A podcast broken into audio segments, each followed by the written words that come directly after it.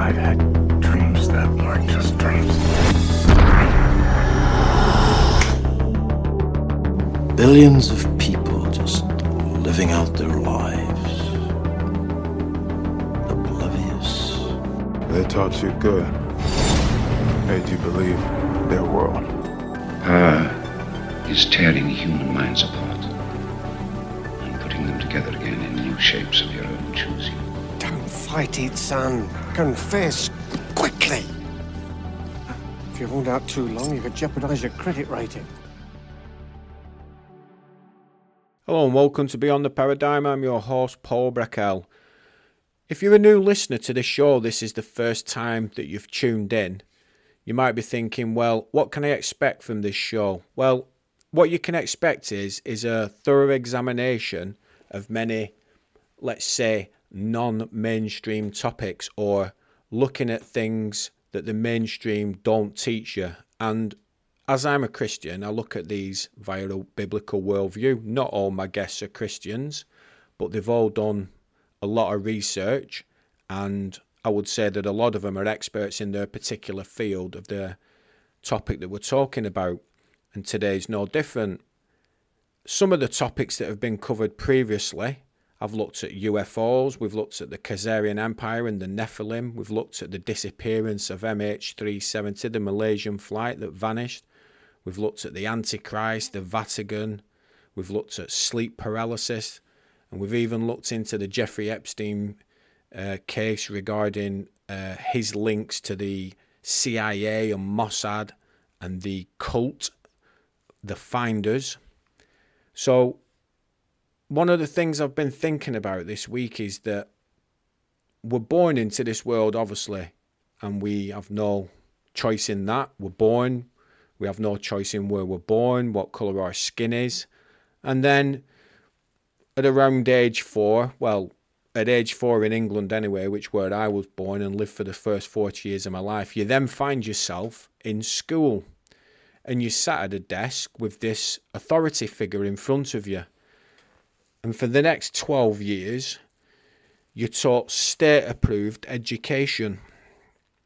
And while you sat there as a child, obviously you believe that these things you're being told because there's this authority figure in front of you, and you believe everything that you're told. But the reality of it is this what you were told is actually lies. Now, if your parents haven't homeschooled you and they sent you to school, I'm sure they had the best intentions, but the problem is your parents went through the same system as well. Your parents were in the quote unquote matrix and went through the indoctrination program also. And one of the aims of this podcast is to sort of help people unlearn the lies that they have been taught. And that was a previous episode on this podcast called Unlearn the Lies You Have Been Taught. And it's important to unlearn as well as learn because the reality of the world and how it operates you will not be told this in the mainstream media. You'll not hear anything in the mainstream that will teach you that the world is basically run by a group of satanic paedophiles. Now, that may sound shocking if you've heard it for the first time, and it is shocking, but that's the reality. And there's a lot of technology that's been hidden from us.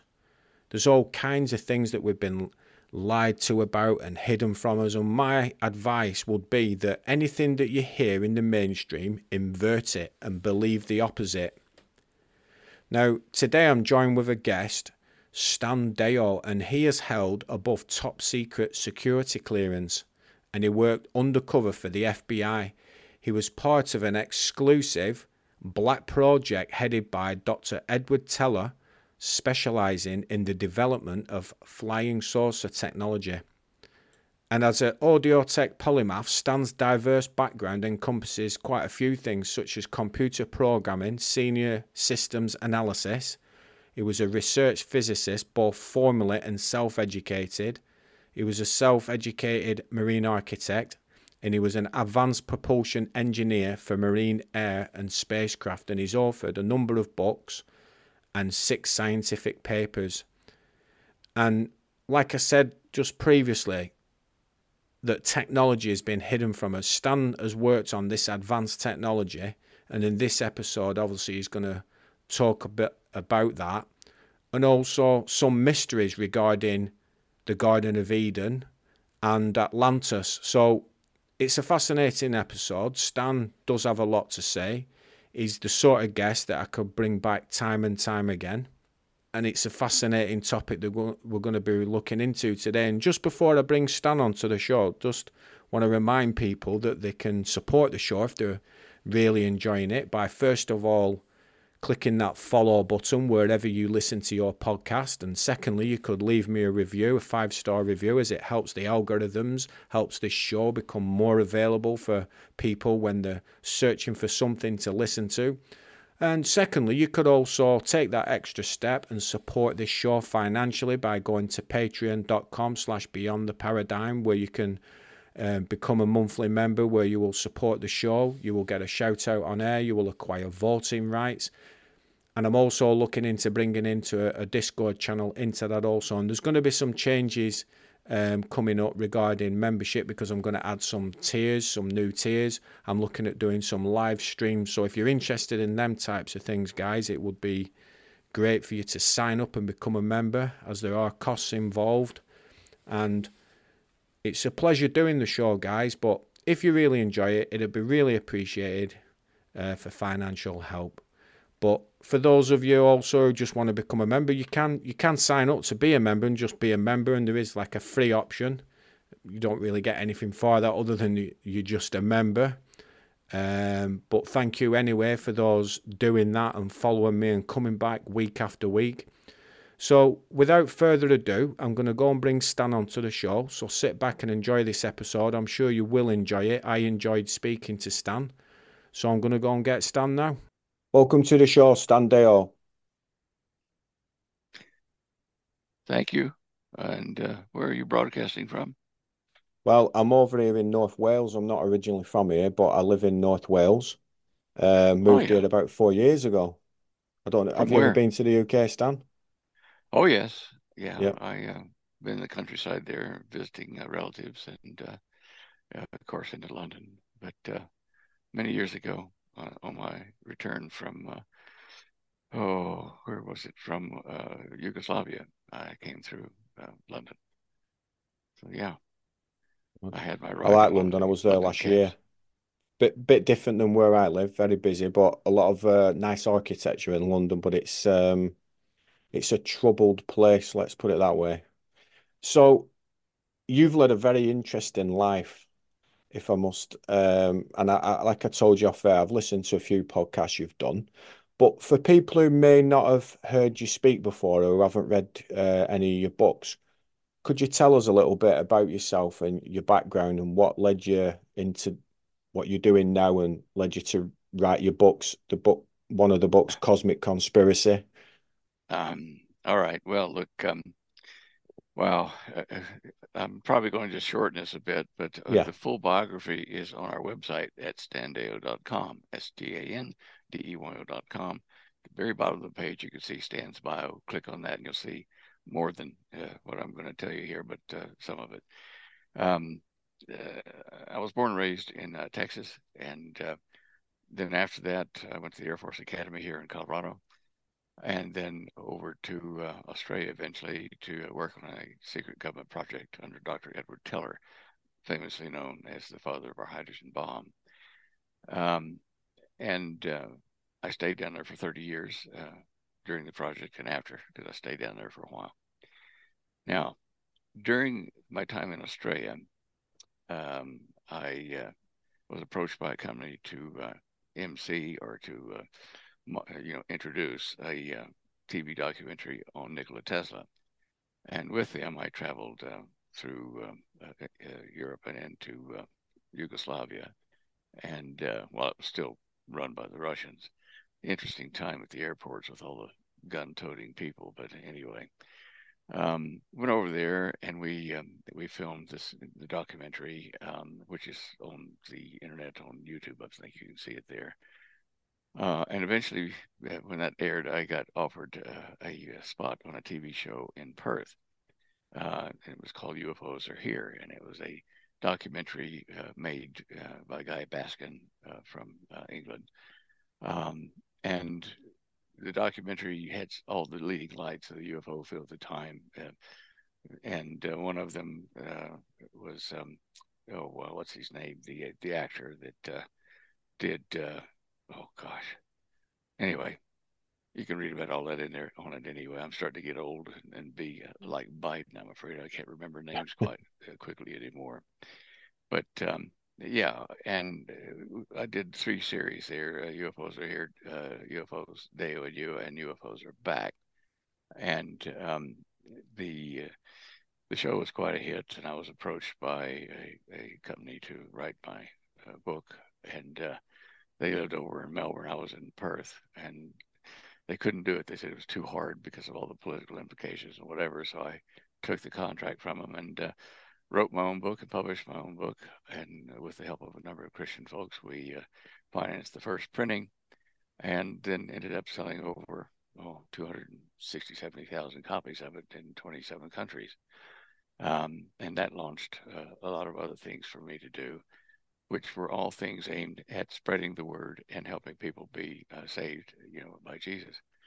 And uh, because of that, I've been all over the world. I've been to North Africa, to Australia, New Zealand, uh, Europe, uh, well, England, of course, and uh, and there I've done things that uh, were quite interesting. Um, I discovered the Garden of Eden in North Africa uh, in Tanzania in the Ngoro crater. I used the Bible, biblical Hebrew Genesis, and uh, uh, did a deep dive into the Hebrew and was able to find the the clues that I needed to locate the Garden of Eden exactly. Um, I wrote a book about it called The Vindicator Scrolls, uh, and I think that was in 1989. At that time, um, we didn't have Google Earth and things and maps that we could use. It's still all printed stuff. So I traced uh, the, the uh, clues in the Bible to find the Garden of Eden all the way to the Danakil Plain, where I thought it must be that these four rivers I discovered outside of Africa all came to a head there. Mm-hmm. Well, uh, time passed, and uh, the, there was a company over in California that gave uh, Google uh, the Google Maps a really detailed bathymetry map, and they even sent me a copy of it. And I used that and was able to find out that the Garden of Eden wasn't there. It was further uphill from there, um, up the Great East African Rift, up into Tanzania, where the uh, volcanic like plateau, or I don't know what else you'd call it, is had a hundred mile square mile uh, uh, crater called the Ngorongoro crater.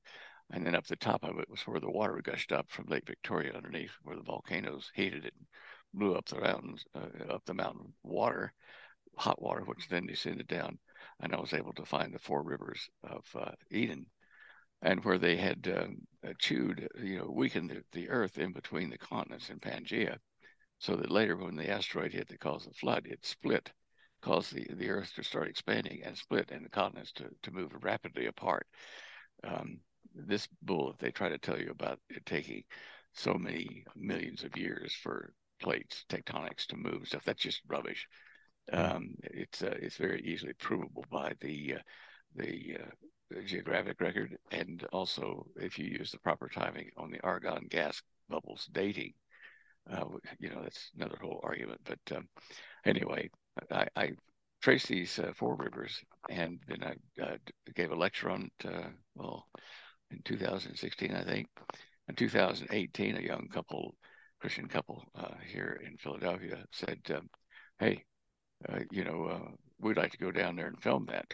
So, you know, will you go with us? Oh, sure.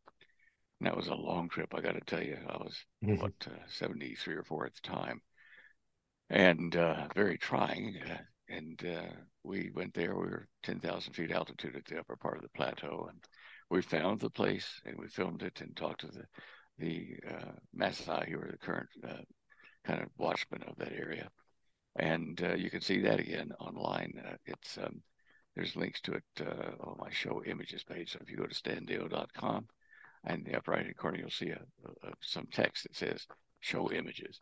Go there and uh, scroll down, and you'll see you know pictures from the Garden of Eden and, uh, and links to videos, all that kind of stuff that you can use. Uh, I thought it was quite important actually to to do that Garden of Eden research and I I don't know. It, it, takes a bit of time, but I probably ought to tell you why I started looking for the Garden of Eden because that wasn't my objective in life normally. Um, in in uh, Perth, up in the hills uh, at uh, we had a home up there, and uh, one evening out when it was dark, we had uh, two pet rabbits up, up, at the fence at the top end of the property, and over to my left, I could see the driveway going out of the street coming like this. And I was leaning on my shovel, looking at those rabbits looking up at me, and I was thought, you know, that's like God must have been in the Garden of Eden, you know, looking at humans. Uh, and uh, mm. I wonder what they're thinking. As I thought that, suddenly I felt the earth was like I was moving with the earth, and then it was like a combination lock. My body locked into this movement, and the earth and I, you know, everything just seemed to be moving all linked together. And uh, it was such an impressive uh, event, whatever it was, that I went in the house, told the wife about it. I said, you know, it's weird. Maybe I ought to look for the Garden of Eden. Ha! Which I did too, and uh, did find over a period of uh, several years. Now, when I was down in Australia, the reason I went down there was because in uh, Dallas, uh, where I was in the computer industry, I also was researching privately in a lab I built at my home into anti-gravity. And somehow, um, the secret project people, they found out about what I was uh, doing there, uh, making these uh, designs and testing toroidal fields to make artificial gravity. Well, somebody broke into my house there during the day while I was at the office, and I suppose it was one of the government people. They didn't take much. And then I was approached uh, by a fellow there in uh, Dallas, a doctor who was working with people at NASA, and, and, and Dr. Teller. And he said, "How would you like to come down to Australia and you know finish your research with us into you know flying saucers?" And I said, "Oh, sure, yeah, right." And they made all the arrangements and sold my house and uh, you know, gave me all the shots I needed and uh, sent me and my family down to Australia to work there for a Welshman, by the way, uh, Sir John Williams, uh, Captain Sir John Williams. He was my control agent there in Melbourne. Um, and um, so I proceeded to write papers and do research for them and to learn a lot about what we had done, humans had done with these uh, fallen ones, what they called uh, aliens, extraterrestrials. And I suppose people that come through the the parallel universe gateway into our reality are kind of extraterrestrial, so it's a proper name for them. But uh, they were part of a, a war uh, on the other side of the gateway through, you know, our universe to to the universe where, where God lives, our Creator. And um, when they were put down here, they didn't get to bring in a lot of their technological toys with them. They were part of a, a rebellion, a war, and they were they were cast down here through the gate for a time, a uh, future time when they would confront the uh, Messiah and his Father, our Creator, in the Battle of Armageddon. Now, we learned this over a period of time. I'm condensing a lot of stuff, but um, anyway, the the, um, the gateway uh, works on a, a, principle similar to what we use for anti gravity, and that's why it was important uh, to to tell you about. Um, you know, my, my research into anti-gravity was because of the gateway issues. And you go over uh, in uh, the history of Samaria, the Sumerians built ziggurats, you know, square pyramids. And uh, I, I got a hold of the blueprints of the top floor of one of them on the uh, Marduk Stela that the Germans uh, captured uh, during World War II. And part of it was damaged by fire, but what we could salvage, I could see up the top, there was a like a doorway into nothing uh, which they said was where the gods came through and landed on Earth. And uh, apparently, these the god uh, creators that came down to the Sumerians that told the Sumerians, "Look, uh, you have to leave food and drink for us on each of three levels as we come down and wait and come down and wait until we get down to you, because otherwise, our energy density of our atoms would be so much higher than yours that we would kill you if we touched you by accident." So they would discharge their energy and come down and meet with people. Um, and it was really quite interesting to see that blueprint in the little special room the circle drawing and everything else. The portal, it was like um, um, that TV show or series years ago, Stargate. Um, yeah. And, uh, you know, didn't have all the details of the motor or the engine or whatever, but they had that round symbol there at, in the middle of that little uh, room at the top of the ziggurat. I've often wondered, you know, why so many cultures have built pyramids of some description. I mean, all over the planet. Mm. And the best I can figure is that when uh, uh, God got mad at, you know, at the rebellion, cast them down to earth, um, we can see that there were nearly 200 of them uh, that landed at uh, uh, what do they call it, Mount Hermon, Har Harmon, in Syria, and from there they split out uh, to South America, North America, uh, Europe, you, you, know, Africa. All these places where these pyramids appear is where these these 200 fallen ones, where they split out to make their own communities. Now, one of the communities they made that we're familiar with is called Atlantis in the modern idiom and it was where Poseidon, one of the fallen ones, made his kingdom. His uh, castle was on uh, the Damam Island on the uh, the Iraqi side of the Persian Gulf. Uh, well, sorry, facing Iraq and the mountains there, and across the Persian Gulf. And it's there today, and the discussions of it, descriptions of it that were in Genesis. Um, you know, I, I looked uh, for that as well uh, from the Plato dissertations on where Atlantis was and how to find it. And i I related this to the Great Flood and impacts and what sank Atlantis. But you can see it today. You can see that there are nearly 1,500 artifacts, uh, at least that many, on the uh, surface of Saudi Arabia, which was where um, the majority of Atlantis was.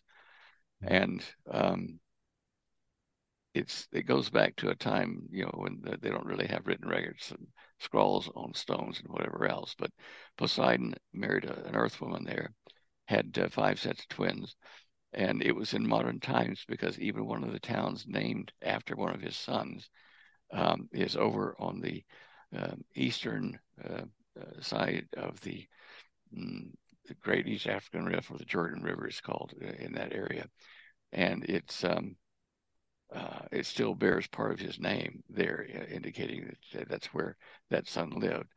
And the biblical accounts during the time of uh, Moses talk about Moses being sent around. Sorry, uh, uh, Joshua later um, went around and was told by God to kill all the animals and living things in certain villages, wipe it clean, just kill everything that had life. And um, it's it, during the time when uh, David uh, confronted uh, Goliath, the giant, because there were several giants in that tribe, his brothers, you know, Goliath's brothers as well. And um, so in, in that time, you know, that modern time, we had giants that were leftovers from the flood, which destroyed most of these things, but they had to be killed. And all their DNA and, you know, polluted DNA, which the fallen ones had uh, made, um, that had to be wiped out. They could not be allowed to be here and have the spirit of the of the beings that they, that they were uh, to to live here anymore. Um, and you know the legends of Hercules and the gods. The, the Greeks talked about it.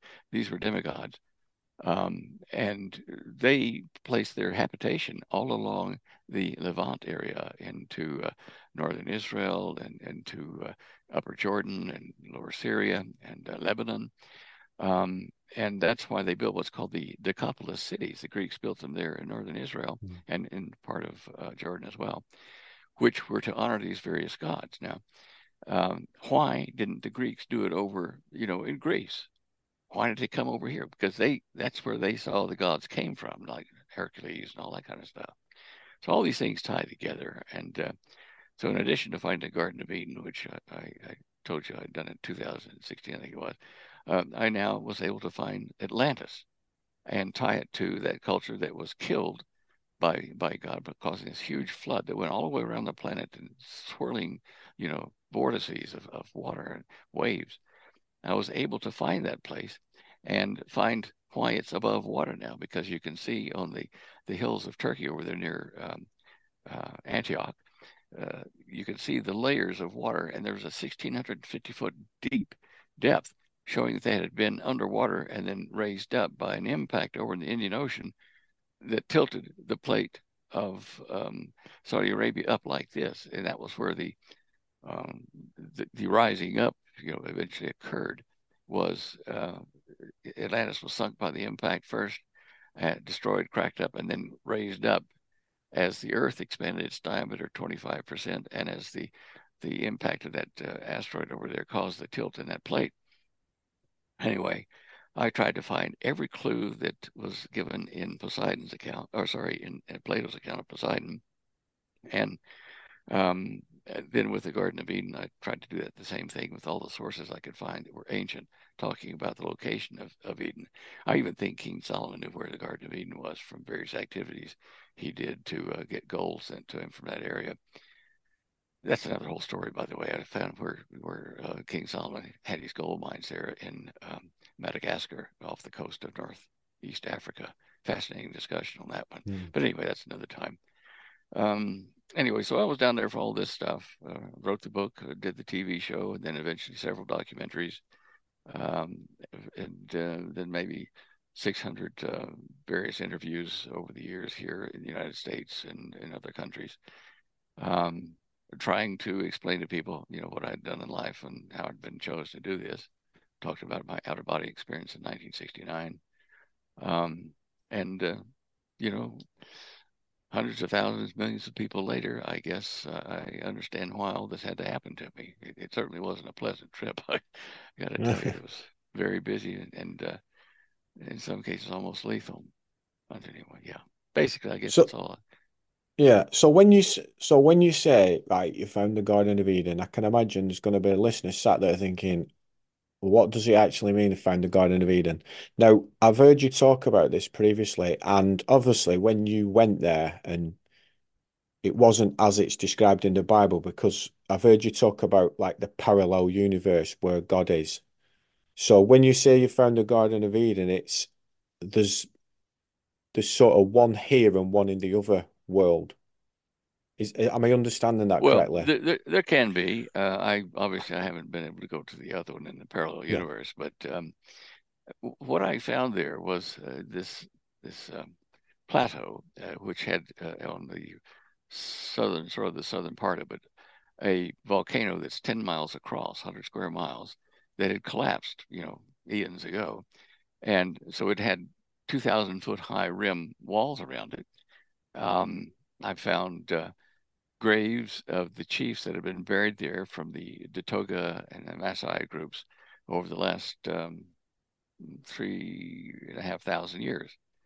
Um, and they told me the story. I interviewed them that the uh, this whole area was settled, was created by God up in the sky, coming down into the Ngorongoro crater there, creating man and his wife, and then going back up into the sky to leave the man and his wife to live outside of the garden. Uh, and that that closely parallels, of course, the Garden of, Eden story of the Bible. So, looking at this and how reverently the natives, you know, treated this area as where God created the Adamic man, I, uh, you know, I thought, well, you know, are there any signs here in this hundred square miles that this was ever a Garden of Eden? Right now, I mean, when I was there, the whole 100 square miles was sprouting very brilliant yellow African daisies. And on the sides were fig trees and uh, other kinds of trees uh, in, the Lingai forest at the south end. Um, and there was a, a lake. There's a salt lake now, but it uh, it was fed and still is fed by water that came down over the rim from the north of the plateau and, and put water all through the garden. Very lush, and uh, there were like 25,000 large animals lived there. You know, uh, animals like uh, zebra, lions, um, uh, elephants, um, monkeys, uh, all kinds. So I thought, well, this really sounds like the place, and the fact that there are fig trees growing all over the place, and Bible said that uh, you know Eve used fig leaves to cover their nakedness after they realized they'd done the wrong thing and ate of the tree of knowledge. I thought, well, I wonder where the two trees are. Well, mm. obviously they're not there anymore, but there is an area um, almost in the center, but slightly to the northwest side of the center of the crater. It's a raised area called Engitati Hill, and it's round. It used to probably be the very top of the volcano before it collapsed and fell down and left this there. And there are this this um, hill is divided into two halves. There's a a spring that came up in the middle and went down and flowed down into the rest of the garden. But that spring separated two mounds where we assume the two trees were buried. when I talked to the Tanzanian scientists in the area, they said, "Yeah, we're studying the dirt there because it's a miracle dirt because it says stuff that planted in that in that dirt just grows incredibly well and large and healthy. So whatever's in that Engitati Hill, you know, is really great stuff. So that indicated to me another proof that this was the Garden of Eden spoken of in so many cultures' history. And um, you know, people said to me, "Yeah, but look, you know, that might have been Adam and Eve and all that kind of stuff. But how do you explain, you know, these Homo erectus, you know, skeletons and all these uh, cavemen over the years?" And I said, "Well, look, they were probably there and uh, were part of the ecostructure, you know, developing, but Adamic man is different. Adamic man was built by God and had a communication line straight from your their bodies to God. They were they were special, and they were smarter, and they were able to to do a lot more things than just the normal Homo indigenous could do. And eventually, the, indigenous, you know, died out, um, and uh, you know the cavemen were gone, but the Adamic man survived. Um, gosh, there's so many things to I, my mind wants to race off to other parts of that, but um, uh, I did meet with these people, and, and um, we uh, uh, we did meet with uh, one guy that was uh, a, a Datoga chief. That's the original people that guarded the Garden of Eden, but they were they were a bit silly trying to tell me what you know the, the history of it was and you know how God and life and death worked and I had a translator there working with me, and when I realized the guy was leading me on, I I told him, I says, no, no, tell you know, tell him I, I don't want that. I want the truth about this. Let's, let's don't tell that kind of stuff. And we got down to the nitty gritty, and uh, he uh, he then changed his story. He showed me a spear he'd made, and uh, uh, we we discussed life and death and how you live on beyond this, and how you he could uh, talk with his sister occasionally in dreams who is now is now deceased and things like that. Got to meet with the Kalahari Bushmen a little bit further up the trail. Interesting people. Boy, they mm-hmm. don't eat in a day if they don't find some game. Um, uh, it, it's amazing. We took videos of that too, out looking for game for them for that day. They do store things hanging on the trees to dry in the sun and use salt. But other than that, you know, they're they're very basic. Uh, the clothing and their bows and arrows are like branches they've carved and stuff. Nothing like you'd get over at the hardware store. This is very mm. primitive, but um, mm. all of them talked about the God and gods that came down from the heavens to earth. And um, for that reason, I just really think that there is no no doubt in my mind that the Garden of Eden is there in the Ngorongoro crater, which in the native language means the big hole. and um, that that's where the, the story of Adam and Eve started and we found out that they they had migrated. They'd been put out of the garden, and they'd migrated down the Great East African Rift in the Omo Valley uh, to the west of the rift, and went eventually down and crossed over into Saudi Arabia, where which is where they met the uh, the fallen ones, uh, like from Poseidon and his uh, people that came with him, and that's where the Adamic man was bred uh, with other uh, DNA strands by Poseidon to make the giants uh, spoken of in the Bible. And so it was Adamic man that crossed over there, and and the fallen ones were trying to uh, breed a, a, hybrid being that had the same abilities and communication line that the Adamic man had. Very very interesting tales, but. Um, you know, I I looked for where Poseidon lived according to uh, uh, uh Plato's account, and he talked about Poseidon's temple there on the, the coast of the Persian Gulf. He uh, said his temple had two water sources. He caused hot water and cold water to come up and make his drinking water and his bath water there on the island. I found those supplies in the stratigraphic and the geological surveys around that area. You can see where the hot water came from this layer here, so many hundred feet below, and the cold water from here from the rains.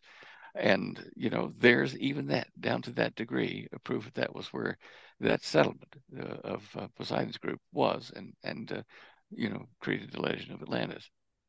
Um, but as I say, there were these beings in other areas. Um, and as I mentioned earlier before, the Earth eventually, after that asteroid impact in the Indian Ocean, created a flood.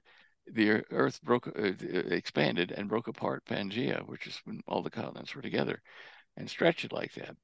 Well, it helped me to solve a mystery that even the people living in a certain area here didn't know. But if you go uh, to uh, Africa, uh, Central, sorry, not Africa, South America, and go to the peninsula out there, um, the um, the Yucatan Peninsula, the people there, when you ask them, why do you call yourself Yucatan? Don't know, just always called Yucatan. And I looked at the Bible record, um, you know, before the split of the descendants of Noah. There was one called Yakitan in English. Mm-hmm. In Hebrew, it's Yucatan. Oh dear. Let me just cause, cause this to split on the air. And um, the um, so that meant that they migrated across North Africa and into the Yucatan uh, Peninsula when it was still over here in the Atlantic Ocean and scrunched up very close to them. So that's how they got their name. Uh, Yucatan was from Yakitan uh, in the Hebrew. And it explains that, of course, they had the technology of pyramids and stuff there. And certainly that, that descendant of Noah would have known that and carried that technology and archaeology over to uh, the northern part of South America.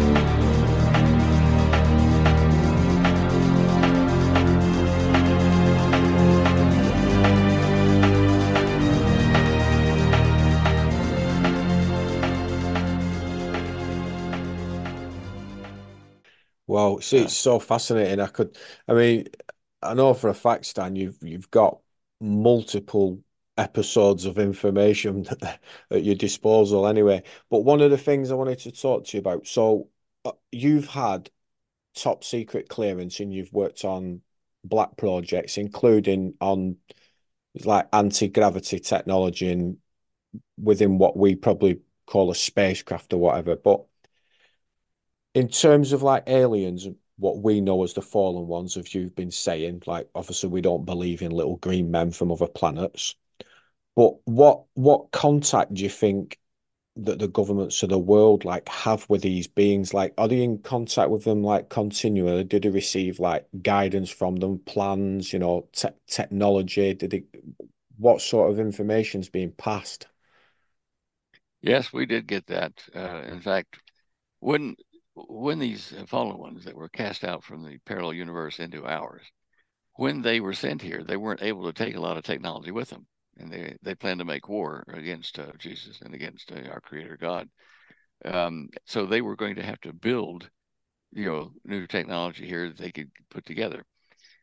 To do that, they needed to have uh, mineral resources and workmen, uh, you know, various other technology to, to support being able to build these weapons they came to us and they said, "Look, we've been here for you know thousands of years," and uh, according to one report, uh, they told our guys, "If you want to see the crucifixion of Jesus, we'll show you because we were there and took images in 3D, you know, videos of the crucifixion." And he was one of our guys, they would say, and uh, anyway, they said, "Look, we'd like to have access to." Uh, uh, underground bases, underwater bases, secret uh, facilities to continue our research, and we'll share with you anti-gravity and medicine, things like that, if you'll help us set up the infrastructure underground, underwater, underground, to continue developing uh, our technology and support ourselves. But we don't want to interfere with your uh, culture, so you know the human culture. So we'll we'll liaise with you like this, but we'll do our work underground out of sight and help you uh, to solve your planet and bring it to peace and all that kind of stuff.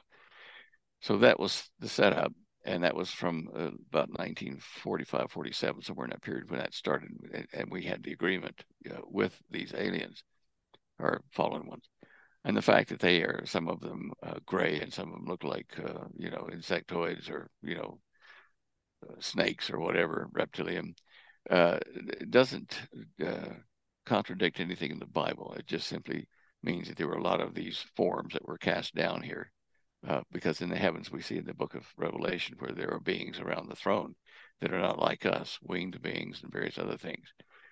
But we we help them and uh, we helped them to build infrastructure, manufacturing, that kind of stuff, and we mined, you know, minerals for them and, and delivered it to, to a pickup point where their craft picked them up and zoomed off to the private places. And that went on until mid 70s.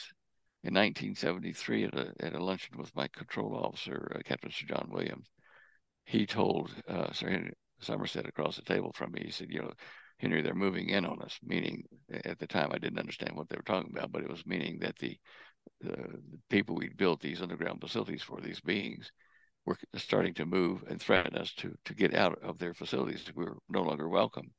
And then as the next few years passed in the late 70s, uh, Earthmen were kicked out of all the facilities unless they took us in in groups, you know, to do whatever they wanted to do with us and show us what they wanted to show. But we could no longer have free access to their technology and their civilization in these areas.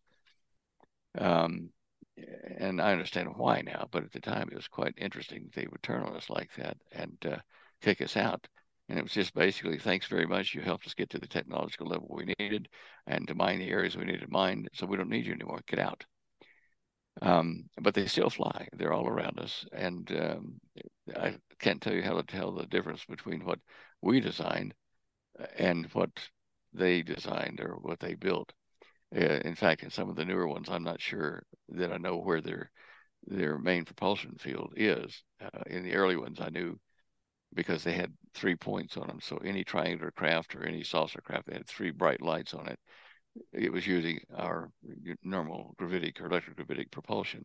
But these cylinders, these tic-tacs that they filmed and various other things, I don't know how those, uh, how exactly they work but they must be somewhere along the lines of what we were working on to have that that ability to make uh, 20g turns in a fraction of an eye or a second, and you know, a blink of an eye, and so they're here. They let us coexist, and what technology we do develop on our own, they monitor, and uh, so we're not allowed to to get in their way. What their plan is, and basically, as I can see it, what their plan is it's not good for humans, but what they want to do is control the whole planet to set up a planetary government. And the humans that they need to uh, produce and serve them will be allowed to live. The others will they will they will die from floods, disease, whatever else. And, the Bible, you know, does mention that this time is coming. The deception that Jesus spoke of in the Bible, where he said that beware, there's going to be a great deception going to come uh, on the earth, and even the very elect, meaning the very elect of his believers, would be fooled if such were possible. So it's probably going to mean that we're not going to be here when that happens. We'll either already been put in the grave or we'll be raptured up.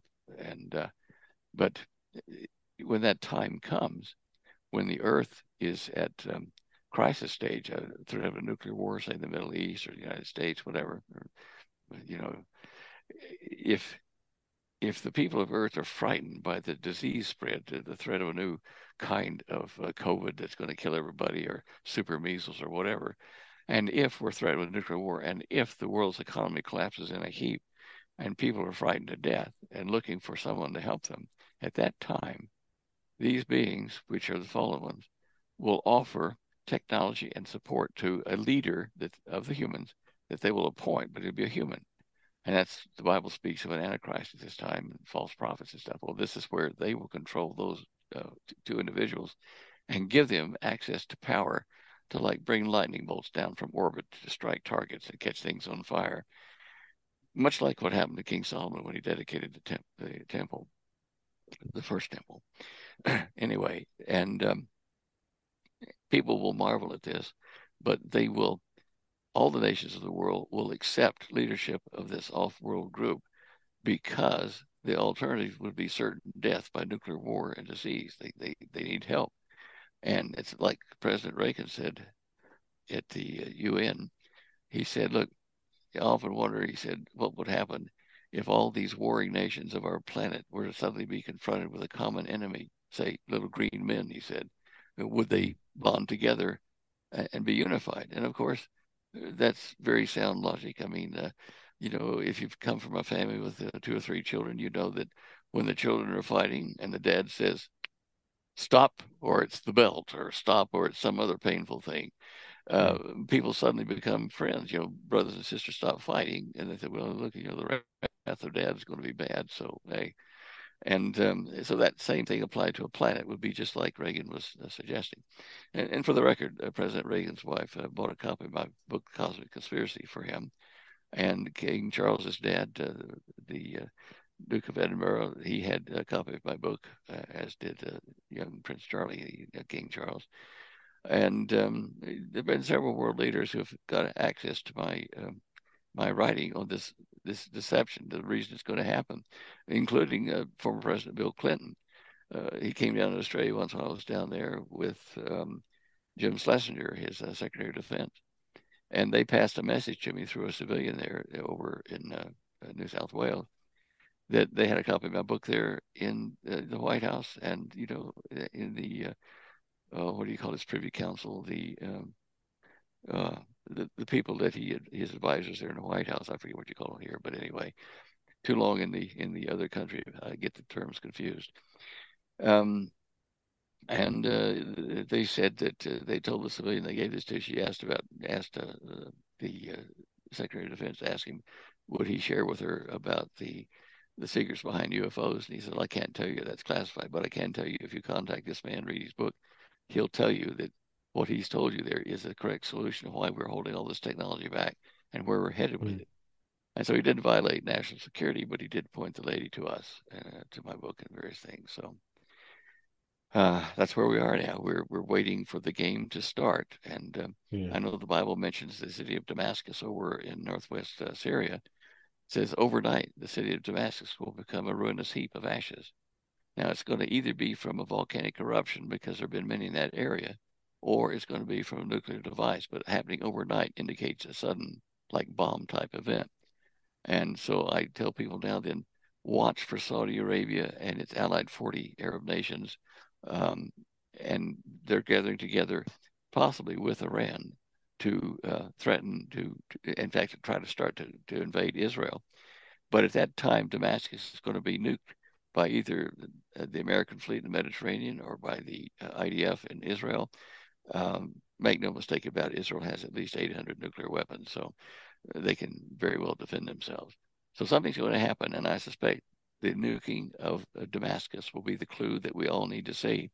Yeah, well, if we're still here, obviously, but that that will signal the beginning of a cry for a new world order, and and the blueprints are already on the table. Uh. Former President Trump's uh, son-in-law Jared Kushner, and the current Prince of Saudi Arabia Mohammed bin Salman Salman. Um, they are thick as thieves together and have uh, billions of dollars between them and are, are uh, forming uh, like nuclear cities or like not nuclear cities, but like new cities like um, um, Neom and stuff down the coast of Saudi Arabia down there. Yeah. And uh, the line they're, they're making say again the line in Saudi yeah, Arabia. The line. That's yeah. that's right. The line. Yeah, yeah. And um, you know, uh, Prince bin Salman is a prince still. And so when I looked in the book of Daniel about the Antichrist coming to power, and it says he, whoever this guy is, is going to be a signature, a signing of the covenant between Israel and the many nations. Now that covenant is part of the Abraham Accords that uh, Mohammed bin Salman and uh, Jared Kushner put together. Now the way they got these people to sign already is presenting a business plan uh, for each country that we was going to sign, saying, look, um, if you accomplish this goal, that goal, and that goal, then we will give you this much money from the world treasury and uh, we'll bring you into the fold and take care of your country and everything will be wonderful. It's a business plan and you'll be profitable at the end of this period of time. Now, the business plan that they're going to make for uh, Israel and this and the rest of the nations that sign, they haven't made it yet. But when they do, it's going to be a seven-year uh, treaty or covenant. And we think that's the same thing spoken of by Daniel the prophet there uh, about the Antichrist of this time. Um, now, it says the prince of the covenant will sign, okay? Now, if it's Mohammed bin Salman, he's not going to be a prince for much longer. His dad is very ill in the hospital and, and expected mm-hmm. to die, very old and ill. So it has to happen if he's the prince of the covenant, which is highly likely. Then it has to happen before his dad dies because he's got to sign it as a prince. Now, Jared Kushner has been called a princeling, uh, you know, of, of, the Western world um, because of his being groomed by the President of the United States, you know, and being helped to set up the Abraham Accords. Uh, there are articles uh, in many texts talking about how these two guys are like brother princes. They call them the princelings. Uh, so one of the two of them, I think, is going to be the one that signs that covenant, and that has to be reasonably soon. Um, for a number of reasons. Now they've already drawn up a business plan, according to Jared Kushner. There's a, uh, in fact, there's a link on my show images page. It's slide 52 and slide 53 and four. Go to 52 and hear Jared Kushner talk for an hour and a half privately to this interviewer, where he's talking about how they've already done a business plan for Gaza, and how you know Gaza will uh, be freed of the Hamas uh, intrusion and will be able to set up its own government but it will have a two-state solution, you know, for, for Palestine at Gaza and uh, uh, Palestine in the West Bank. They will; they, those two will be part of the same country, but it'll be a two-state solution to Israel. And they've already drawn up the paperwork. And as soon as Hamas is out there, they're going to give a billion dollars immediately to the new government of Gaza to start rebuilding from the war damage. And they're going to place over there in their governments in key places uh, observers to tell them if they start having uh, terrorists into the government, to the civilian government this is already in the works. So watch for this in the next few months. The you know the the war uh, in in uh, Gaza, the Palestinians are having with the Israelis. This is going to suddenly end, and then this rebuilding process is going to occur, and they're going to sign this covenant agreement, and there will be many nations, at least forty that we can see already, that will agree with the, the peace settlement and will sign the covenant along with Mohammed bin Salman, and uh, you know the the Gaza mm. people and uh, all the other countries involved. It's about to happen. So watch. Yeah. So obviously you mentioned these underground military bases, and I'm I'm interested to know about them because apparently in 1979 there was like a shootout between U.S. Special Forces and so-called aliens at an underground base in Dul is it Dulce, New Mexico, which apparently left 60 humans dead. I mean, yeah. What What's your opinion regarding that story? Because I, I have oh. I can't remember the guy where you tell it, but one of them uh, apparently was yeah, involved in it. Got lost some of his fing. He lost some of his fingers. Yeah, he's dead now. He died under such mm. circumstances. Anyway, yeah. Well, you know, of that particular battle, I don't know the details, but I do know that such a thing occurred not only there, but in a number of our other bases that we built for them, including down to the Arctic, uh, uh, Antarctic uh, sub uh, ice community we have down there. Um, that was the report that I heard the beginnings of it at lunch with Sir John Sir Henry when he said they are moving in on us. And then toward the rest of the of the 70s, late 70s, they kicked us out. There were running gun battles in these places and other places uh, to, you know, separate humans from the cultures, you know, that were underground. So yeah, um, that Dulce, New Mexico thing. I've been up driven around that area, looking at the terrain and various places, and there's a, a wonderful area um, close to um, oh, mm, Los Alamos uh, Nuclear Research Group. There's a like a big, big area, miles and miles up, raised up as though it's the top of a bunch of volcanoes. I forget the name of that area, but that's very close to where Dulce uh, was. It's not quite in that; it's south of that, but um, it's it's um, an area that people don't travel to very often. Uh, they have to get permission, I think, most times to get into that area. And Los Alamos, of course, being the home of our nuclear research, is another reason for it to be there. But yes, yes, mm. we did uh, we did separate ways. There's no question about that.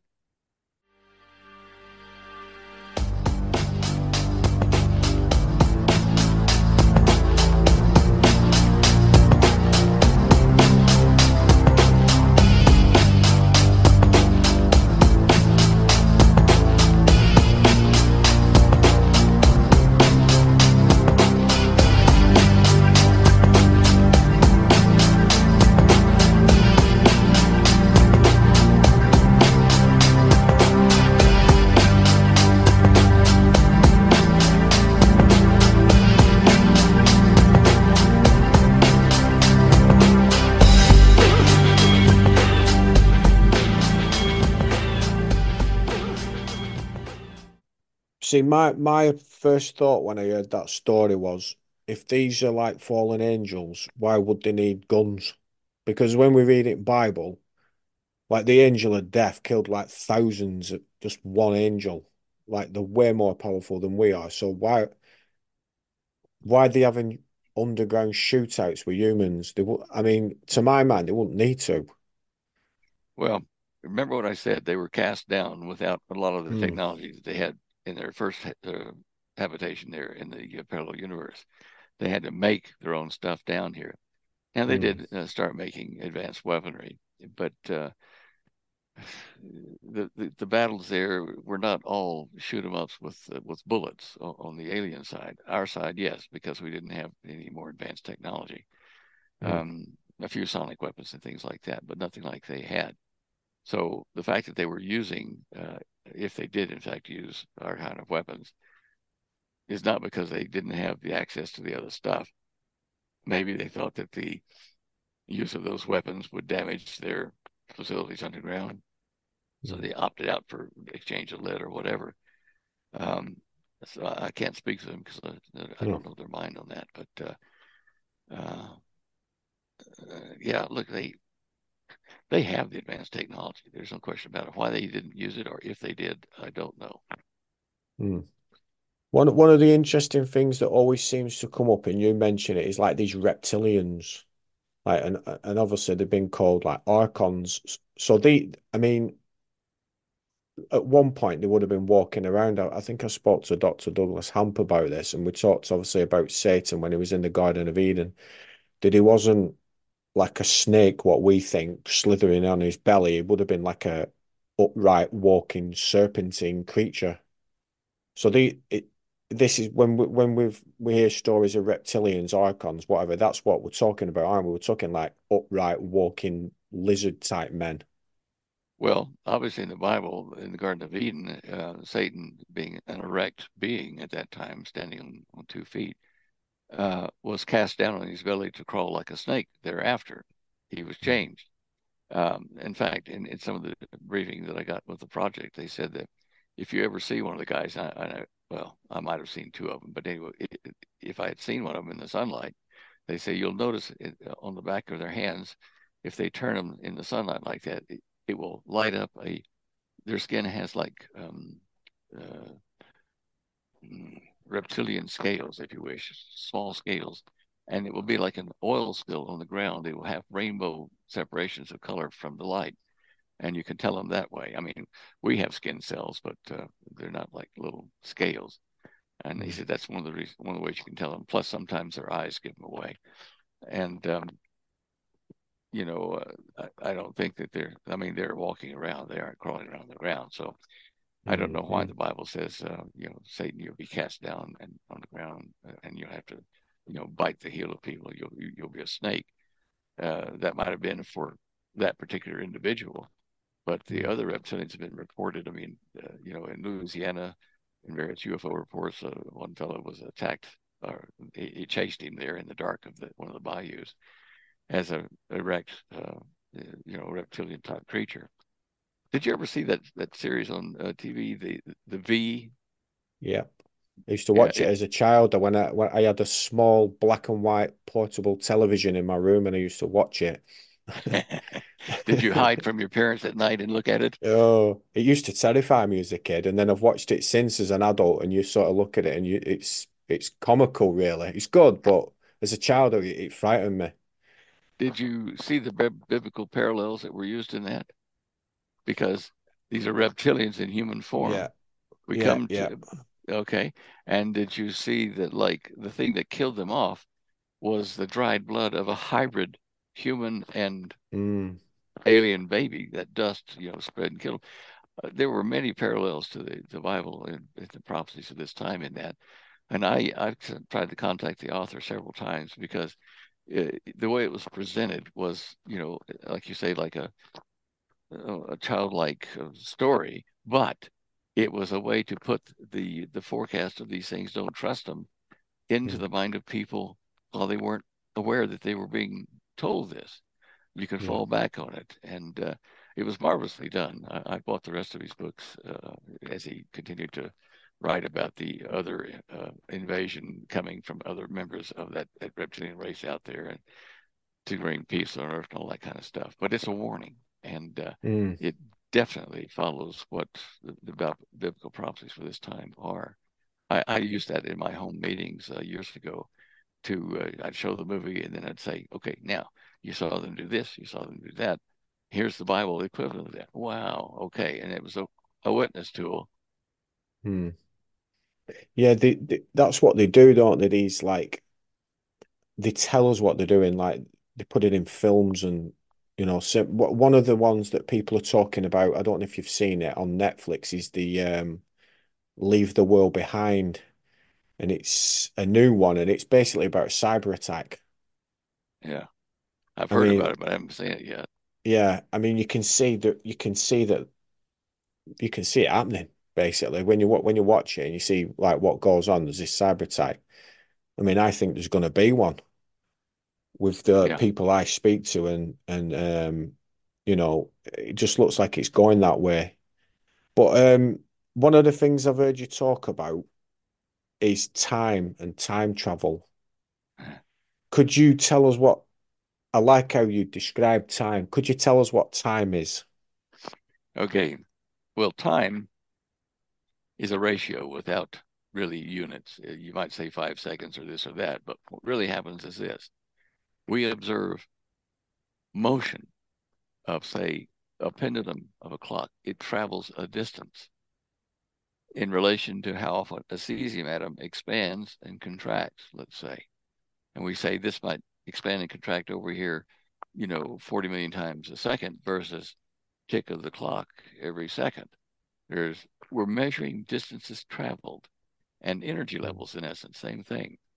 So there's no you know absolute time reference in the entire universe. Everything is built upon relativity of a certain you know subset, a, a planet, a, a star system, whatever.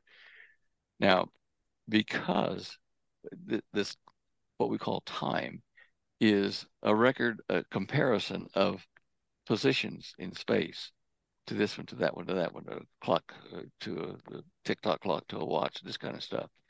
Because of that, what we're talking about really is events. And events we place in timeline, if you wish. To go back in time, I think is impossible. To go forward in time, yes. Can you come back once you've gone forward? No. So Hmm. people from our ancient past, if they had the technology, could pop out here now, which these aliens have the technology to do. They could have gone to, you know, hibernate in essence in their field and then pop out now um, in our time. And uh, but, but going back, let's say if anyone could, it's already been done in our history. It's because we're living here now, and if anyone Mhm. could have gone back, what we're seeing now is the result of it. It's not going to change. Yeah. Now, there was a an event in Brazil, I think it was. Um, the uh, the soldiers at an air force, uh, their air force base there, at night saw a, a light landing in the paddocks out there on the uh, airfield. So they sent out a three or four man team with a sergeant uh, directing them, and they went out in the dark and they split up at a certain point. They said, "We'll be back here in you know 15 minutes or so. Let's go see if we can find that light." Well, let's say the sergeant's name was Garcia. Garcia goes out, and his men come back, and he's not there. And they say, "Well, hey, where did Garcia go?" A few minutes later, Garcia comes stumbling out of the dark, and muchachos, men, men, he says, "Ah," and he's in a state of collapse. They pick him up. He was clean shaven when he left them 15 minutes ago, but he had a five day growth of beard all of a sudden. His watch time was way out of sync with them, hours. And he tells about going into this white light next to this field, uh, or next to this field around the craft. And he spent five days in there, five days of his time growing that beard, and then came back out. And that's showing relative time. What, what does that mean? It meant that events changing positions inside that field occurred a lot faster than outside because here we're kind of asleep. While in there, things are going that quick. And the Yeah. same thing happens in that field when you're turning a corner at 20,000 miles an hour, one of those aircraft, those spacecraft, the uh, electromagnetic craft.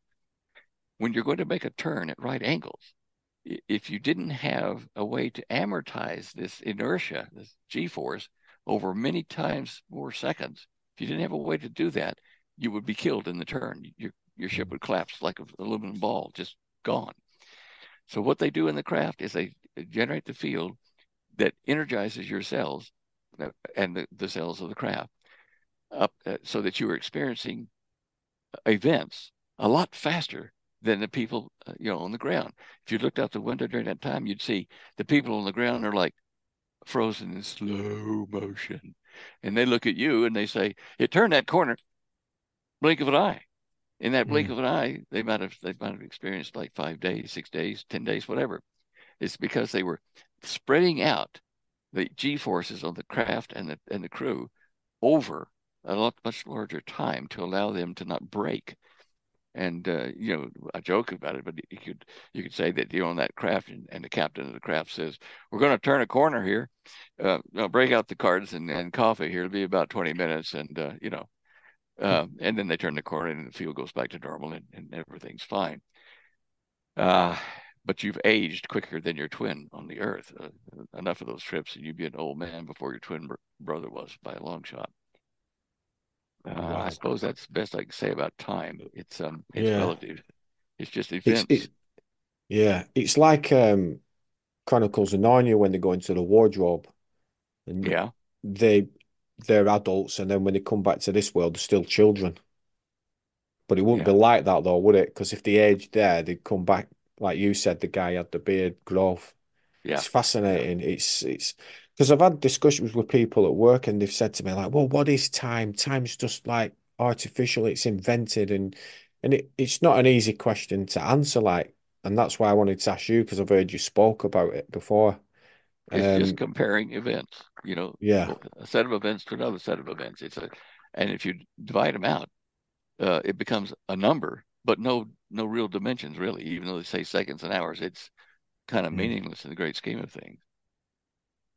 Yeah. Well, yeah, it's fascinating. Well, I mean, Stan, I could I could talk to you all night, but I want to leave some stuff to talk to you about on another episode because I I have other things that I want to get into with you, but I I think it's probably prudent to bring it to a close now on that, and then we can talk about other things again on another episode, hopefully. Because I could, well, I could talk to you about. Let me let me throw one thing of more on this time business before we get off. Yeah uh, in the Bible, it says, um, a thousand years is as a day with the Lord. Now, mm.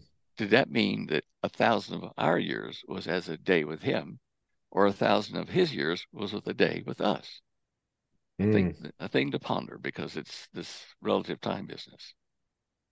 Yeah, it's a good question. That I'm going to be thinking about that now. yeah, I'd, I'd, you know what? That I'd never you read these verses sometimes and you read them so many times sometimes you don't think about them properly yeah and and i've not actually thought of it in that way actually whether it yeah remember when jesus saw mary in the garden after he'd risen and she, she was going to mm. run up and touch him and he said oh wait don't touch me because uh, i haven't yet ascended to the father his mm. energy density his, his, experience of time would make his energy so uh, high energy density that it would hurt her to, to touch him and mm. so, uh, you know, does he does he go up and um, you know, time in the heavens?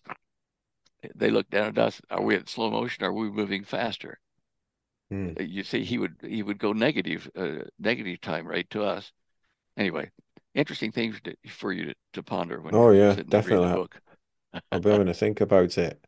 Um, so just before we go then, Stan, could you tell people where they can uh, get a hold of you, like about your website and the books that you offer? Because I know one of your books yeah. is Cosmic Conspiracy, but you have other ones as well.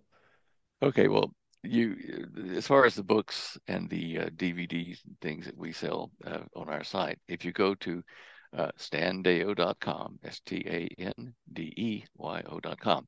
you'll see uh, at, the, at the beginning of the page a bunch of sublinks up there, um, but just scroll down uh, probably two or three inches from the you know the top of the splash page, and you'll see our books, uh, pictures of them all across the page, and links then to our shopping cart, which uh, is where we tell you about the book and what's in it and where you can order it or the DVD or you know the PDF.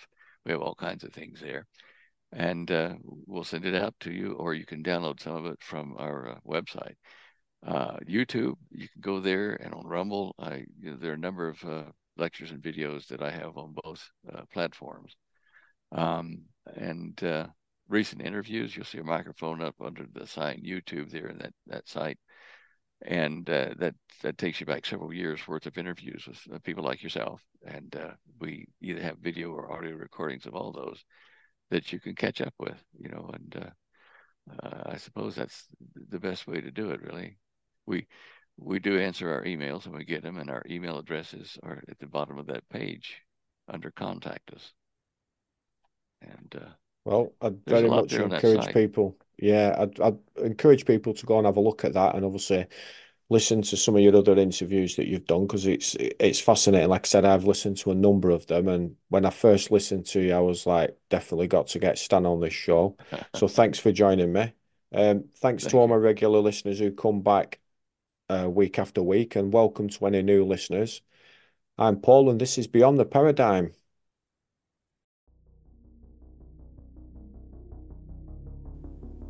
Am I crazy? We don't use that word in here.